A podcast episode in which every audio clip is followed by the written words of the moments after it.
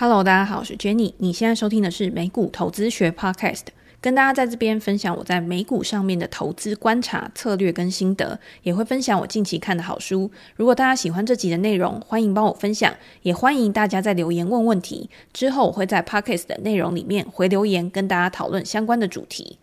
本集节目由 NordVPN 赞助。在这个万物联网的社会，外出上网最注重的就是简单、快速和安全，避免个人资料被害，同时提升自己的工作效率。如果你也跟我一样担心连线到公共网络会有安全的疑虑，利用 NordVPN 可以作为你的最佳防护。VPN 简单来说就是虚拟私人网络。当我们到咖啡厅上网，输入账号跟密码之后，资料有可能外泄。使用 note VPN 可以帮助你进行防护威胁，隐藏你的 IP 位置，辨识恶意城市入侵，封锁广告，更多的屏障让你放心使用外面的 WiFi 热点。除此之外，有一些网站在台湾是没有办法登入使用的，例如想要买游戏、参加平台优惠的活动，或者是追剧等等，或者是你出差到国外要连回台湾的时候，NordVPN 可以一键之间迅速切换装置跟 IP 国家位置，方便你跨区浏览海外网站，操作上真的非常简单。想要试用 VPN 功能，就趁现在。这次 NordVPN 提供听众专属优惠，三十天试用期，先让你体验到满，享受网络无国界的服务。觉得好用，再透过我的专属优惠码 JENNY 购买两年方案，享专属优惠，一个月只需要一杯咖啡的钱，再附赠一个月加额外好康。不满意可以随时取消，申请退款。更多的资讯可以看我的资讯栏，输入连接 nordvpn 点 com 斜线 JENNY，打入优惠码 Jenny J E N N Y 就可以马上开始。好，那我们接下来呢，就可以回到美股近期的重要事件。在跟大家分享之前呢，我不知道大家最近是不是有跟我一样，觉得 Netflix 上面好像没有特别想看的，或者是没有上特别的大片。我记得我上一次跟大家分享的时候，好像就是 Elon Musk 那一部纪录片嘛。然后之后呢，就有一个平淡的周期，每次上去呢，翻来翻去都找不到自己想看的片。那我这两天呢，又上去逛了一下，想说有没有新的片，结果就看了一部片名叫做《我要回高三》的一部片。它是一部喜剧片，那它的主角呢，就是《歌喉赞》这一部片里面的 Fat Amy Rebel Wilson 主演的，内容就是在讲他在高中的时候非常想要引人家注意，然后不想被嘲笑，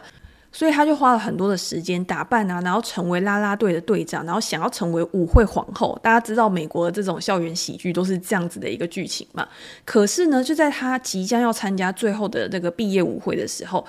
他因为啦啦队这个高抛的动作，然后整个跌到地上，然后就昏迷了二十年。大家知道二十年是非常长的一段时间，没想到二十年之后呢，他突然的苏醒，然后已经将近要四十岁了。可是他还是想要去完成他之前的一个梦想，所以他又回到学校里面，然后想要去达成他当初舞会皇后的这个圆梦故事。大家想到这样子，就会觉得说，哎，如果我今天在高中，然后有一个四十岁的人到我的教室里面来，然后希望可以成为这个万众瞩目的一个焦点，基本上大家应该会把它当成是一个笑话嘛。可是他有这个勇气，然后去做这件事情，然后衍生出来一个故事。我觉得这个故事的内容，其实大家想也知道结果大概是怎么样。但是我每次只要看到这种片呢，我还是会点进去看，然后也是看得津津有味，而且到最后呢，也是莫名的，然后会被这种剧情感动。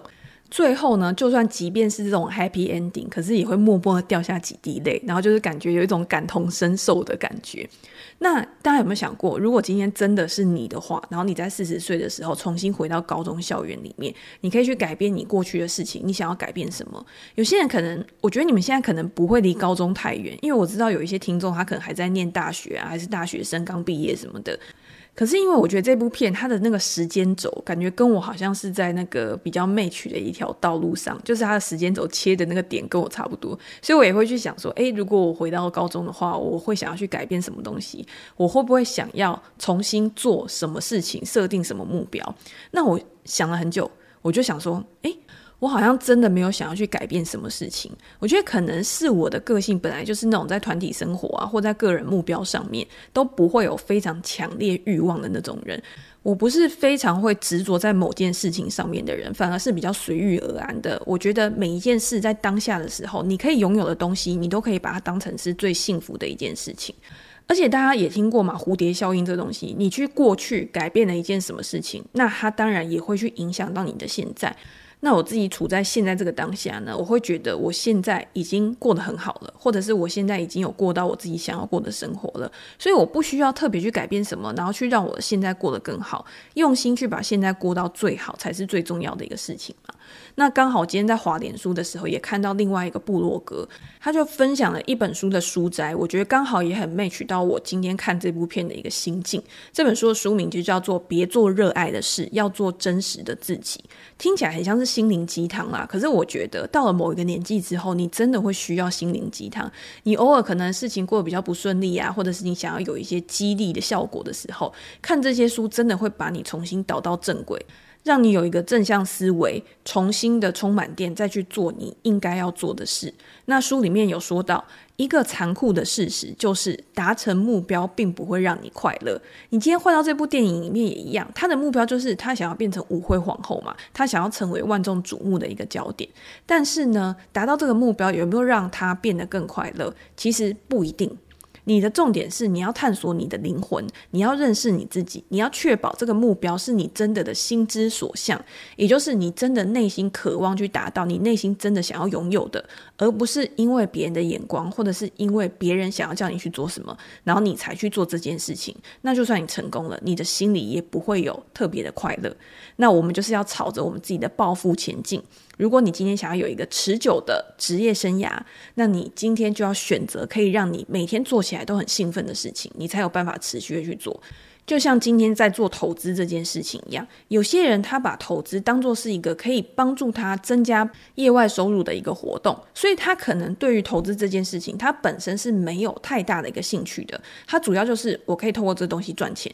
今天不一定是投资股票，我可能投资其他的东西，只要可以让我赚钱，我就愿意去做。但是有一些人他会把投资这件事情当成事业，那他在享受这个研究的过程当中，他得到很多的满足跟快乐，那也会为他。带来很不错的收益的时候，那又是另外一个不同的境界的。所以任何事情都一样，你今天选择的东西一定要是你自己真心喜欢的，你才可以持之以恒，然后去做的更久。好，那为什么我会讲到这个东西？是因为想到 Netflix 嘛，然后想到看剧，然后大家有没有想到上个礼拜迪士尼还公布了最新一季的财报？可是因为整个大盘好像都已经是跌烂的一个状况，所以也没有人特别去关注迪士尼这家公司的财报到底表现得怎么样。在过去几季啊，其实迪士尼公布财报之后，大家都还蛮关注的，因为第一个它串流媒体的业务嘛。慢慢的，好像已经蓄势待发，想要去追上 Netflix 的一个角度。那如果今天你看这一季的总订阅人数，就不管是 Disney Plus、ESPN Plus 加起来呢，其实确实是它跟 Netflix 的一个总订阅数是有越来越拉近的一个效果。可是这个东西它其实是一个动态竞争的过程，不一定现在它有一个很高速的一个扩展，或者是它有一个很高速的一个追赶的一个进度，它就可以在未来真的去超越 Netflix 这家公司。内容投资这个东西，其实到现在为止是没有一个停歇的脚步，甚至你要去缩减你的开支都是比较困难的。因为在竞争这么激烈的一个情况之下，你说我今天完全不投资内容，我就是用我现有的内容去提供给我的用户，我用户一定不满意的啊，他一定是想要更新、更多、更好的，才可以让他一直持续的留在这个平台里面。那有一点值得大家去注意的，就是 Disney Plus，它有说还要在今年年底之前，在美国区，它也要开始去提供这种广告资源的一个服务。这一点呢，跟 Netflix 其实是蛮重叠、蛮类似的，因为他们都有这样子的一个计划嘛。只是 Disney Plus 它不是从头开始，它不是从无到有，因为今天在 ESPN 或者是它呼噜它其他的平台，其实已经有这种广告资源的一个服务了，所以它可以套用它过去的一些经验，然后来帮助它怎么样去导入这个广告资源服务，然后怎么样去定价，这个东西大家可以之后再做一个观察。那除了串流媒体之外呢，迪士尼本来这个乐园的收入在这一季也是维持着复苏的一个脚步嘛。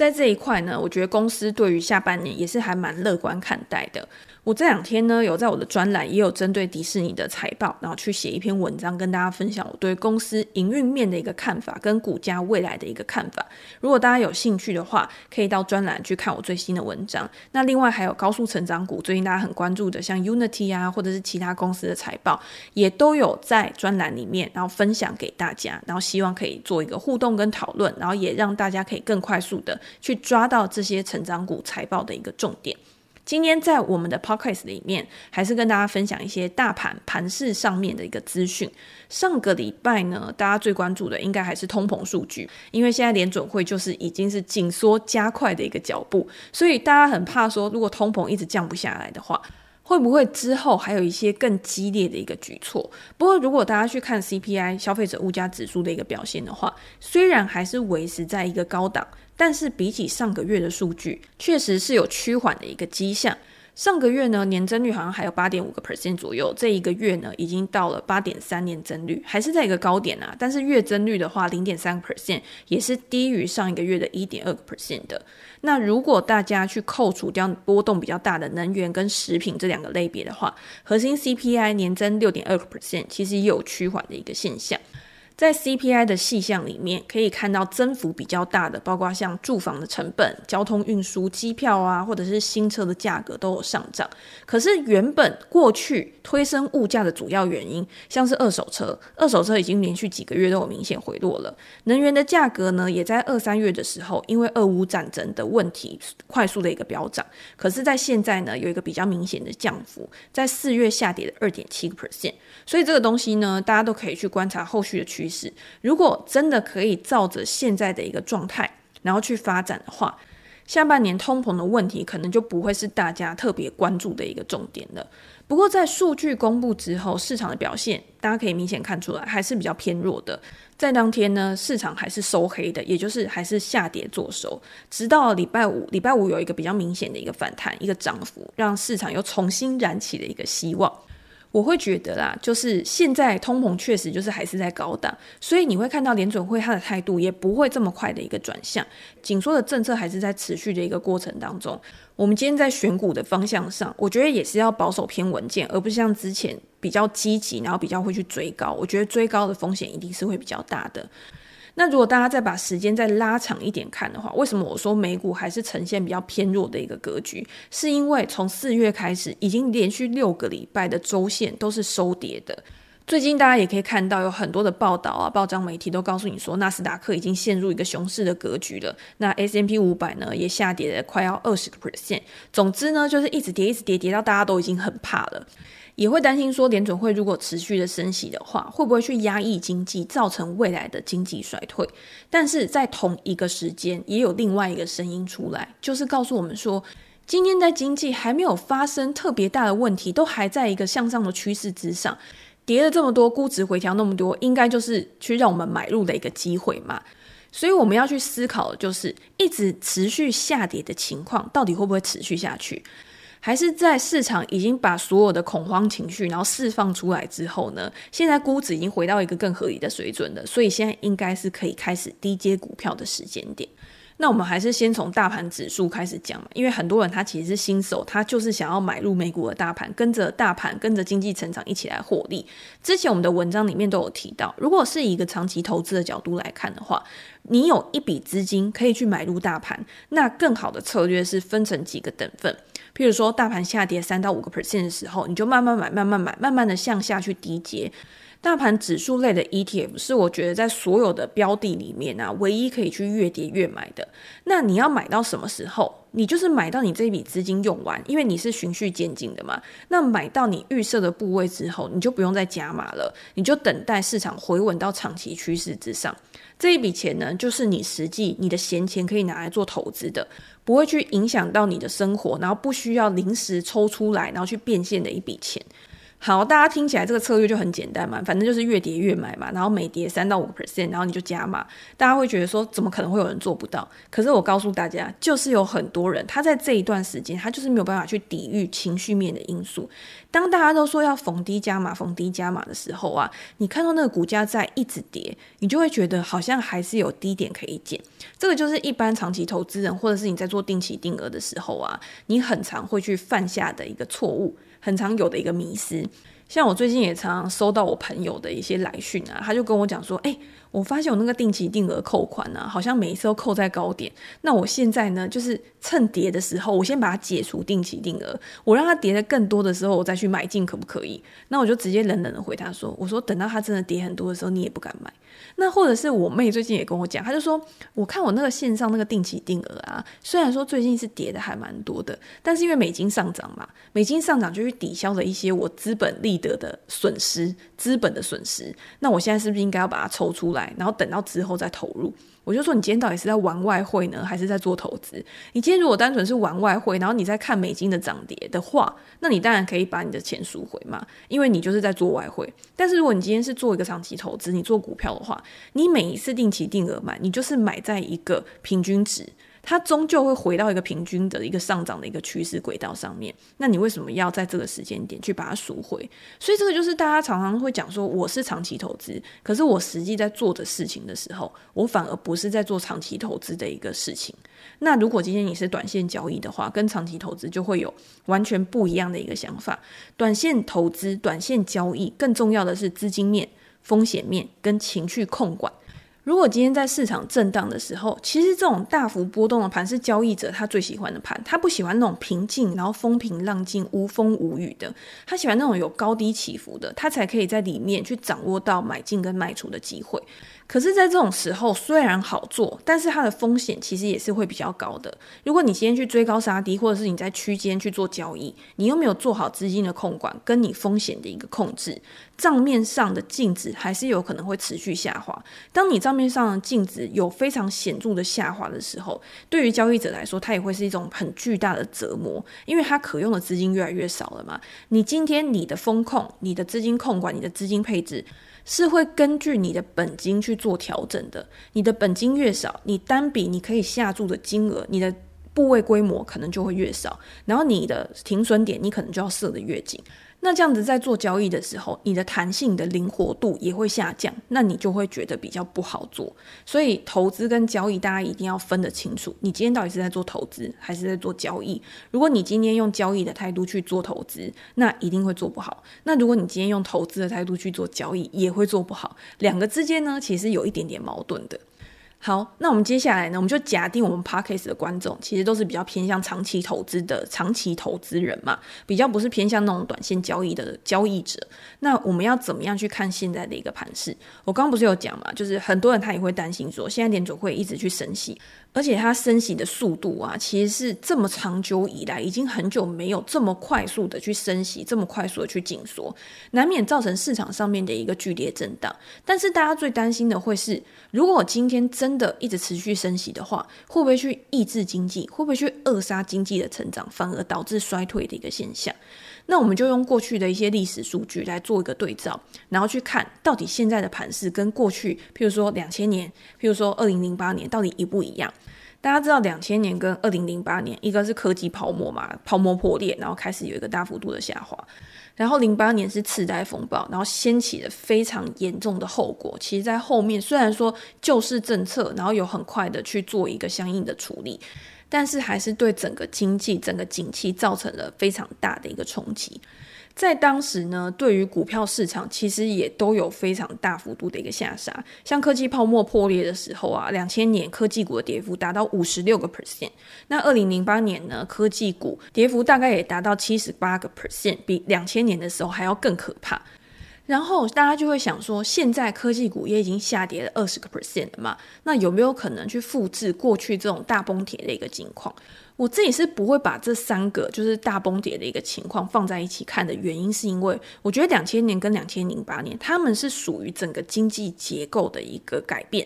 也就是说是整个结构面的因素去导致经济衰退，导致股价下跌的。但是这一次呢，我觉得主要还是因为联准会的一个升息态度，让市场面对到过去这么长时间以来的一个低利率、这么宽松的一个环境，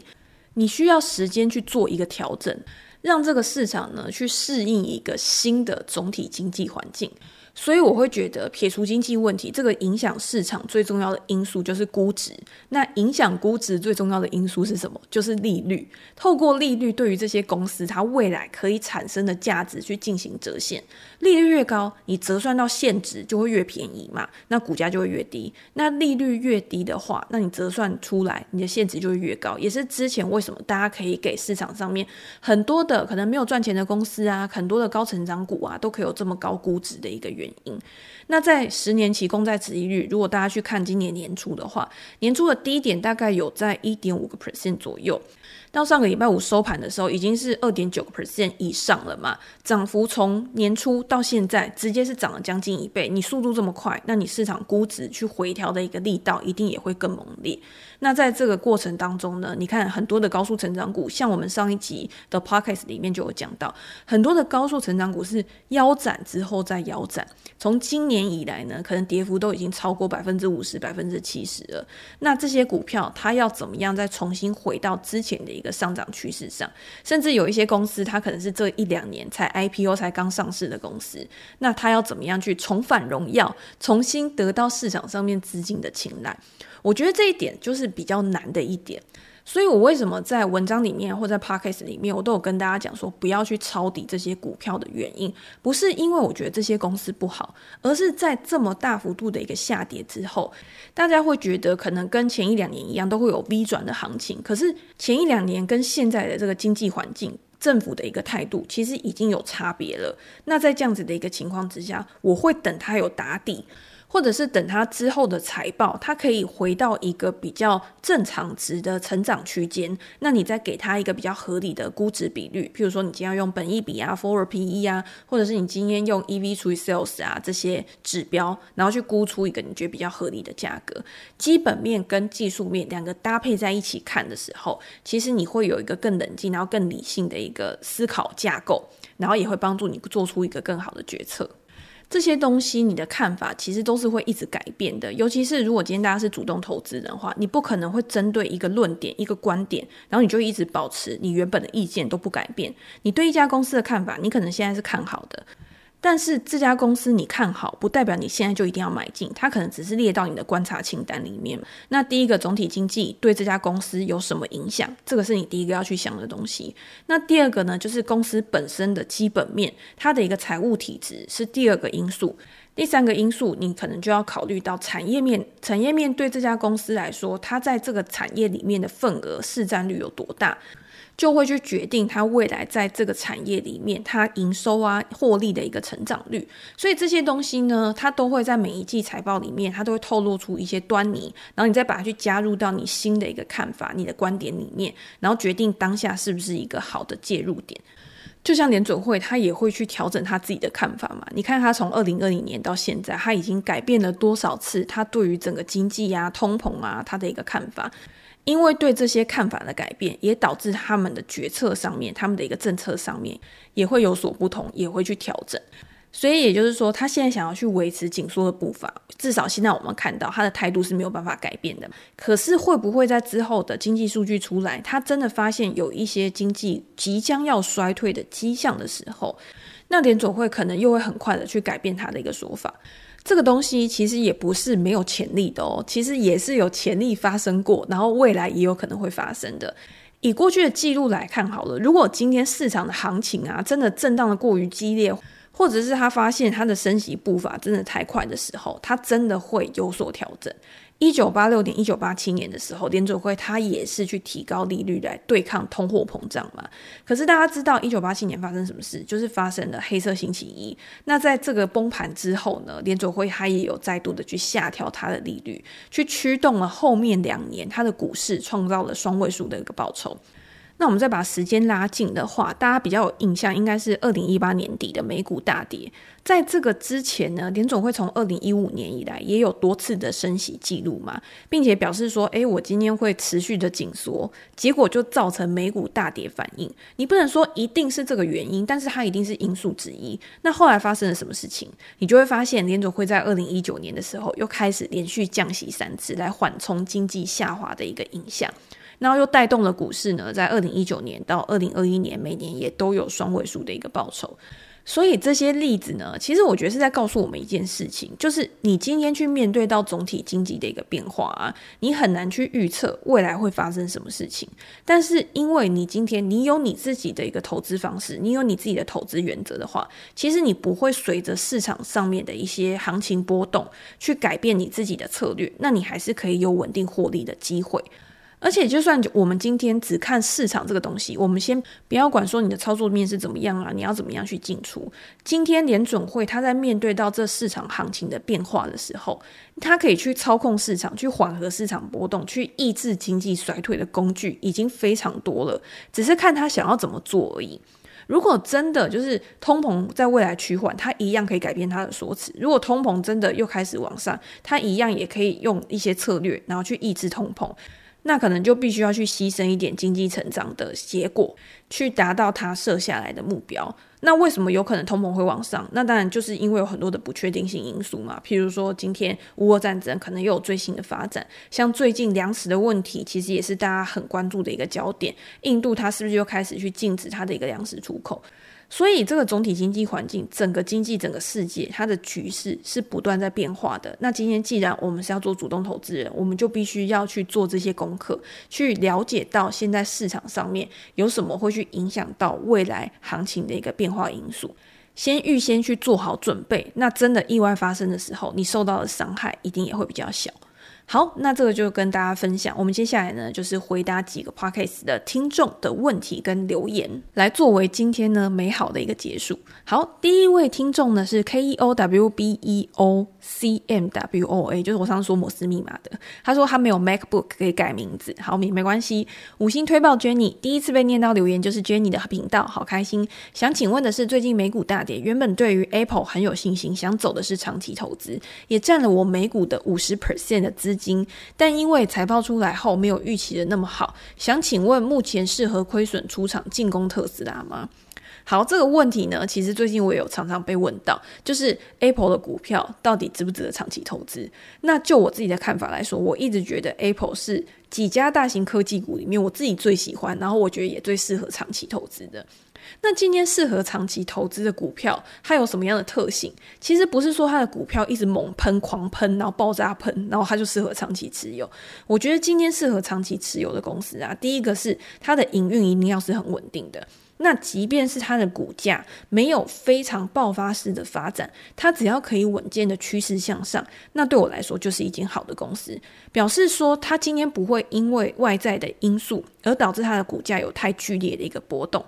那这一次 Apple 的财报呢，其实并没有到很不好，其实它还是处在一个蛮强势。我觉得至少在解封之后呢，它还是可以维持一定的需求、一定的成长率，其实是很难得的一件事情。那为什么在财报公布之后呢，股价并没有一个很好的发展？其实它财报里面有讲到一个重点，就是中国封城的因素。中国封城的因素会导致它在未来下一季吧，营收好像会有一些影响。那这个东西大家就要去想嘛，你今天中国封城的因素、供应链的因素。到底是一个短期的现象呢，还是是一个长期的现象，会去影响到这个公司的本质的？就我来看，如果今天是供应链的因素的话，如果是中国封城，那这个东西迟早会过去。那它过去了之后呢，其实还是要回归到 Apple 本来的一个基本面。那 Apple 它现在的业务，譬如说它的 iPhone 的业务，譬如说它 Mac 穿戴式装置，还有它现在很重要去推升它利润率，而且未来成长性更高的服务业务。那它有没有在一个良好的趋势之上？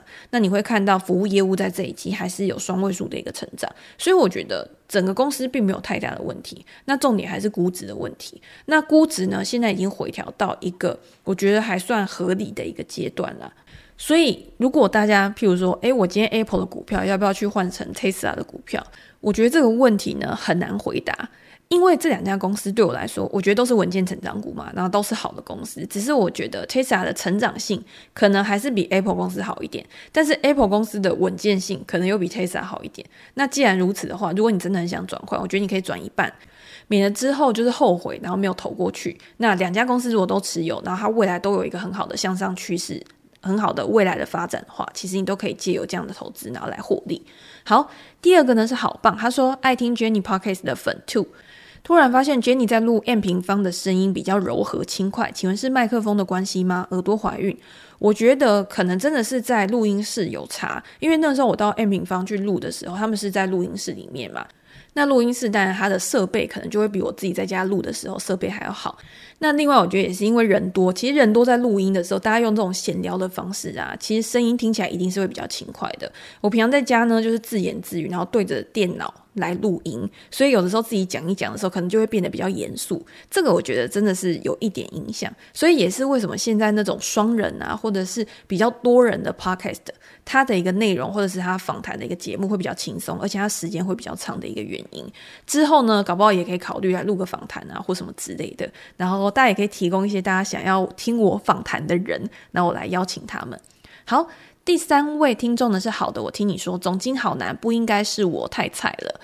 听 Jenny 的 Podcast 一段时间了，节目满满的都是大干货，受益良多，提升很多财经知识、理财观念，是优质的频道。最近有个问题想问 JC，目前美元指数高达一百零三，所有的资金都流回美国，联准会为应付通膨进行 taper。并开始启动升息，目前利率是零点三三 percent，但两年级、十年期利率持续升高到二点七、二点九，债券价格下跌，而美国优质股的殖利率应该有两个 percent。另外，黄金自三月高点修正，美国股市也自今年初修正至今，联准会都还没有开始缩表，钱应该是这么多，加上新兴市场的钱都流回美国，钱不在股市，也不在债市，钱跑去哪了？心中的疑问：是否法人囤着现金，准备学巴爷爷？准备入场捡便宜吗？股价继续跌，价格便宜，值率也会变高。好，这个里面其实还有很多的问题，但是如果大家把整个问题放在一起看的话，你会发觉，其实整个市场啊，不管是不同的资产，它的关系都是联动的。今天美元上涨的时候，它会去压抑到什么？它可能会去压抑到原物料的价格，比如说能源的价格、贵金属的价格，就像刚刚黄金嘛，或者是农产品的价格，因为他们都是用美元来做一个计价单位的。那美元为什么会上涨的原因，当然就跟联准会它紧缩的一个预期有关系。因为利率其实就是去反映货币的价值嘛。那当利率越高的时候，你今天它的一个币值，它的一个货币的一个价值也会变高。所以呢，当然市场就会有很多的资金去回流到美国，想要去布局跟美元相关的一个资产。可是大家今天会一直有一个疑问，就是说，诶，如果今天钱真的都回流到美国了，如果今天钱真的都想要去投资美元资产的话，为什么股票也跌，然后债市也跌，全部的东西都在跌？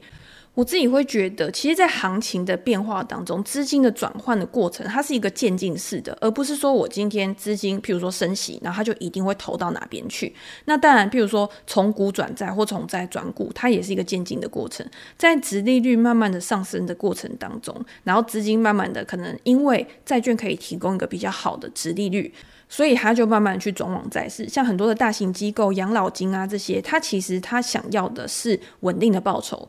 那今天如果债券殖利率上升，那对他来说也会更有吸引力。好，那到底这些多出来的钱，那还有哪些地方可以去？那大家有没有想过，过去这些联准会它印出来的钱？它其实也是一种乘数效应嘛，它透过信用的方式，然后去扩大这个货币可以创造出来的财富。所以在这样的过程当中，其实是有很多信用借贷的。那今天如果升息，资金成本上升，那我今天有钱的话，那我是不是也可以拿去，譬如说，呃，偿还我的信用，偿还我的贷款？那这些钱它其实就是去把它抵消了。所以我觉得这个也有可能是原因之一。我觉得这中间的过程当中呢，一定有很多是我们没有办法，就是很具体的去了解到这些钱的去处。但是你要知道，在紧缩的过程当中，一定有很多当初被凭空创造出来的钱，现在也会透过不同的方式把它还回去。那我们做投资的其实就很单纯。今天如果你看到，诶。债券值利率上升，它如果够有吸引力的话，那你可能就可以开始去配置你的资产在股票跟债券上面。那很多的股票现在就像你说的，估值也变低了，或者是它可以提供也很优渥的值利率的一个报酬，有可能就是它现阶段它的股价就是处在一个低档的状况。那我觉得在现阶段，我个人会比较偏好这种有现金，然后可以发放股息的公司，然后它也有成长性的公司，会更胜于那些。没有赚钱，然后没有办法配发股息，在紧缩的环境之下，估值会回调，然后股价波动更剧烈的公司，所以我会比较青睐前者。好，那最后一位听众呢是双 J 合并天下无敌 J N J，。双 J 合并天下无敌 J N J，你根本就是股海里的神雕侠侣，两位都无偿发面包，真的是造福大家，谢谢你们。可以请 Jenny 帮我跟我的女友，同时也是你的超级铁粉加油打气吗？因为接下来还要准备 B 展，也要写报告，希望他不要太累。也谢谢他上礼拜纪念日的惊喜，真的很开心。可以问一下 Jenny 结婚纪念日跟杰哥都怎么庆祝？该不会是秀对账单，或者是带你去买房吧？被揍！祝两位在接下来的行情中都可以叹大吉。Mic drop, I'm out。好，那我当然是要祝这个超级铁粉，也就是你的女朋友。臂展顺利，然后保持健康的身心，然后臂展之后呢，你们两个就可以好好再去庆祝，然后好好再去休息一下。那我觉得你女朋友真的很贴心，还会在纪念日的时候准备惊喜。我们通常啊，像我跟杰哥，如果有什么纪念日啊，或者是我生日的时候，其实我通常都不是会准备惊喜的那个人，通常都是他会准备惊喜。但是因为现在结婚比较久了嘛，其实也不太需要惊喜这个东西，两个人就是嗯、呃、老夫老妻，然后两个人快乐就好。有什么想要的东西呢？平常就是直接讲就可以了，就不用等到纪念日了。不过我也知道很多的情侣或者是夫妻，他们是很重视这种仪式感的。像我这个人，就像我刚刚讲的嘛，我就是一个很随遇而安，然后什么事情都很 OK 啊，然后什么事情就是我现在马上有了之后，我就会很满足的那种人。那如果今天对方是需要仪式感的人，我觉得大家还是需要去提供这个东西，营造两个人之间的一个小浪漫，我觉得是很重要的。好，那今天就跟大家分享到这边。如果大家有任何问题的话，也欢迎在留言给我评价，然后我会在之后的 podcast 里面回答大家的留言。那今天就先分享到这边喽，拜拜。